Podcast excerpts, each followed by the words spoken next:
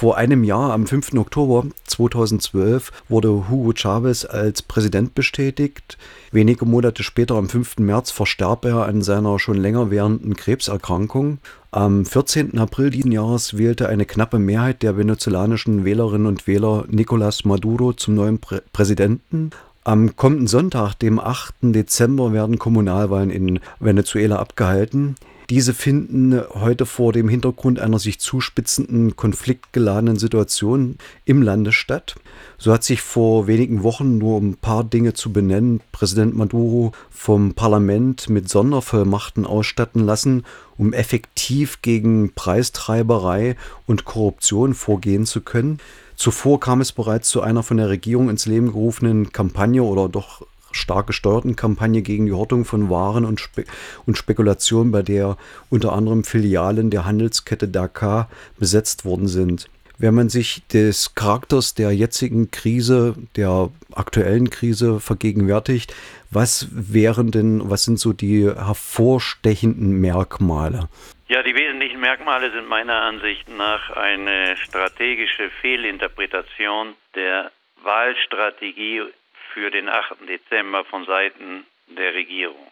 Die Regierung hat darauf gesetzt, den alten Diskurs des Kommandanten Chavez weiter fortzuführen, also den angeblichen Kampf gegen das Bürgertum, gegen die Kapitalisten, gegen ihre Missbräuche.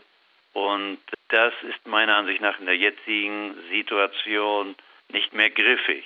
Das ist ein sehr gewagter Versuch, äh, darauf zu spekulieren, dass die Bevölkerung nicht versteht, wie Inflation entsteht. Und der Versuch von Präsident Maduro, die gesamte Schuld für die Inflation den Spekulanten und denjenigen, die die Waren horten und dann teuer verkaufen, zuzuschieben, kann nur jemand überzeugen, der keine Ahnung von Wirtschaft hat. Das ist also äh, ein russisches Roulette in gewisser Weise, weil die Wahlen am 8. Dezember allgemein als ein Plebiszit, als eine Abstimmung über die Qualität der Maduro-Regierung und die Qualität der Opposition empfunden werden. Das ist meiner Ansicht nach das entscheidende Merkmal. Wenn, wenn die Wahlstrategie von Maduro funktioniert und er einen überzeugenden Sieg in den äh, Gemeindewahlen erzielen kann, dann wird ihn das stärken und es wird etwas Ruhe eintreten in, im äh, drastischen innenpolitischen äh, Diskurs und Konflikt. Aber wenn er mit äh, signifikativen Verlusten äh, aus der Wahl hervorgeht, sagen wir mal, es, es werden 10 Prozent der Bürgermeisterposten und so weiter verloren, dann tritt Venezuela in eine sehr gefährliche, instabile äh, Situation ein sich jetzt nochmal die aktuelle ökonomische Situation anguckt, dann sieht das ja sehr widersprüchlich aus. Also das Land verzeichnet seit mehreren Jahren äh, einen Außenhandelsüberschuss. Also es exportiert äh, wertgemäß mehr als das es eigentlich importiert, trotz sehr hoher Importe.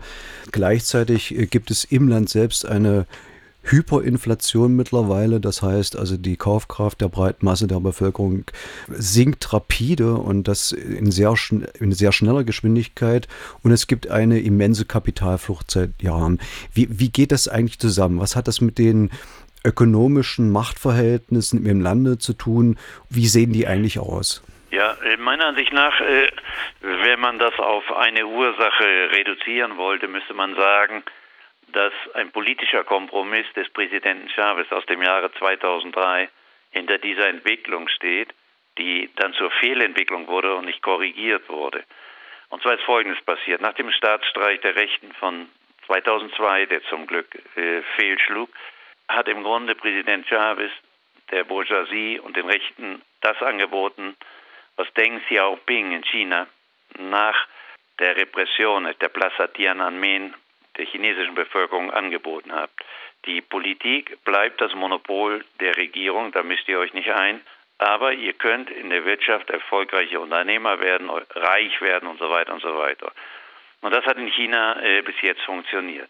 Und im Grunde ist das das Angebot, das Präsident Chavez nach dem missglückten Putsch der Rechten gemacht hat. Ihr könnt teilhaben an den riesigen Öleinkommen, aber ihr müsst akzeptieren, dass meine Regierung leal, legal konstituiert ist und dass sie legitim ist. Also keine weiteren Destruktions-, Zerstörungsversuche von eurer Seite. Und dann bekommt ihr Dollars. Fidel Castro hatte Hugo Chavez geraten nach dem Putsch 2002, die Dollarzuwendung an die Bevölkerung zu kontrollieren, um zu verhindern, dass die Unternehmer über Kapitalflucht die Ökonomie zerstören. Und das war natürlich eine völlig richtige Maßnahme. Und das ist dann später verwässert worden, denn mit diesem historischen Kompromiss, den Chavez gemacht hat mit der Bourgeoisie, hat der Staat angefangen, großzügig Dollars zu verteilen. Und mit den riesigen Sozialprogrammen und Entwicklungsprogrammen im Erziehungswesen und so weiter hat es dazu geführt, dass der Staat äh, praktisch die Öleinnahmen für laufenden, für laufende Operationen, für Konsum und so weiter ausgegeben hat. Und das ist einige Jahre lang hat das funktioniert, bis die Entwicklung des Dollars auf dem Schwarzmarkt so stark war, dass äh, die Inflation nicht mehr unter Kontrolle zu halten war. Das war etwa 2009, 2010. Anstatt das System nun zu ändern und rigoroser zu werden mit der Zuwendung der Dollars und den Schwarzmarkt zu liquidieren, hat Chavez das laufen lassen. Und dann kam die Krankheit dazu. Er hatte dann wohl nicht mehr die Zeit und auch nicht die Kraft, nochmal eine völlige Kurswendung des historischen Projektes der bolivarianischen Revolution zu machen und überließ praktisch ein Minenfeld seine Nachfolgern. Aber seine Nachfolger, Maduro im Wesentlichen und der Präsident der Nationalversammlung, Diosdado Cabello, und der exekutive Vizepräsident Ariasa sind Leute, die nicht das Niveau haben, diese Anpassung oder diese Transition, diese Transformation des äh, RR-Modells an die neue Situation durchzuführen. Was den Chinesen gelungen ist, das sieht in Venezuela immer mehr so aus, wird zur Katastrophe und wird zum Verlust der bolivarianischen Revolution führen. Das ist also ein Problem, das seit Jahren erkannt worden ist, das Präsident Chavez nie ernsthaft äh, angegriffen hat und das Maduro nun mit völlig falschen Mitteln versucht zu kontrollieren und im Grunde nichts anderes macht, als Öl ins Feuer zu schütten, weil seine Maßnahmen die Versorgungsschwierigkeiten erhöhen werden und die Inflation und die Korruption im Grunde nicht beeinflussen werden.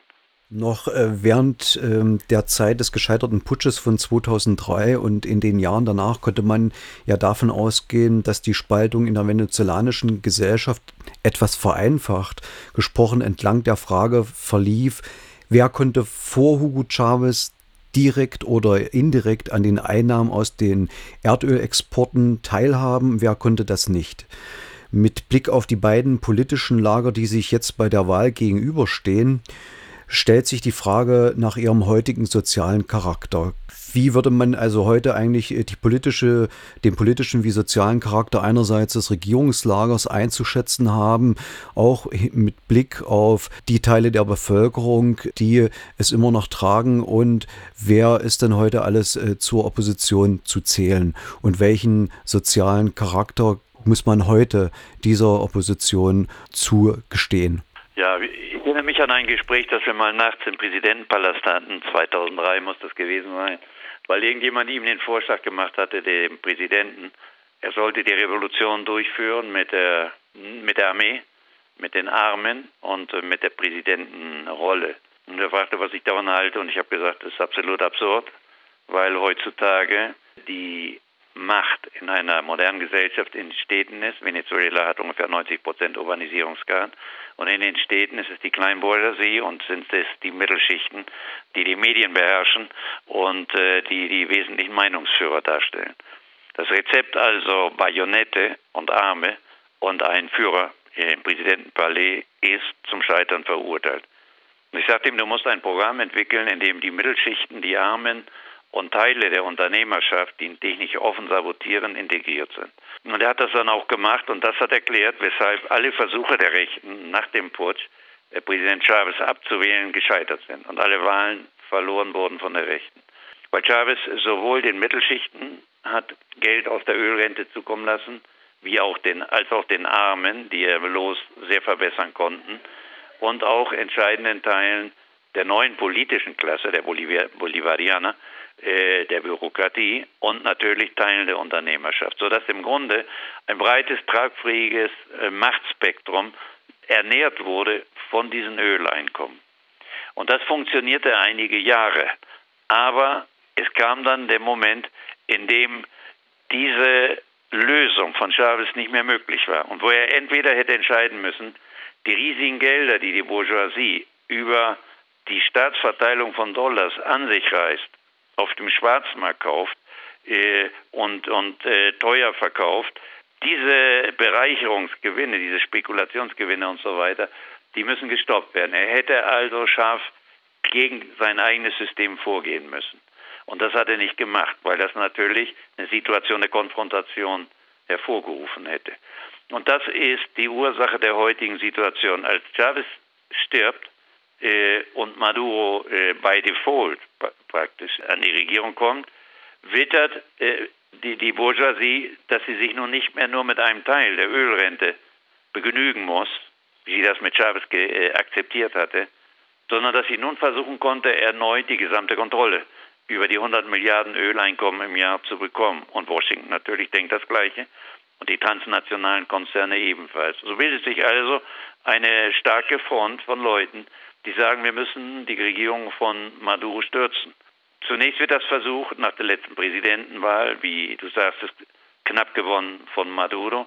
Äh, Capriles, äh, das ist der Führer der rechten Opposition, versucht einen Putsch zu inszenieren, aber das funktioniert nicht. Die, die Rechte versucht nun also, sich die gesamte, das, den gesamten Surplus, den gesamten ökonomischen Überschuss, den das Land erwirtschaftet, der im Wesentlichen aus dem Öl kommt, an sich zu reißen. Und Maduro und sein Team gehen genau in die Falle der Rechten und versuchen mit Militär und mit Direktiven und mit noch mehr staatlicher Bürokratie diese Gefahr abzuwenden. Und was sie machen de facto ist, sie verschärfen die Krise, anstatt sie zu entschärfen. Wie sehr dies alles sich politisch niederschlägt im Bewusstsein der Bevölkerung, werden wir am Sonntag sehen, am 8. Dezember. Aber meine Befürchtungen sind, dass äh, doch ziemliche Verluste für die Staatspartei auftreten werden.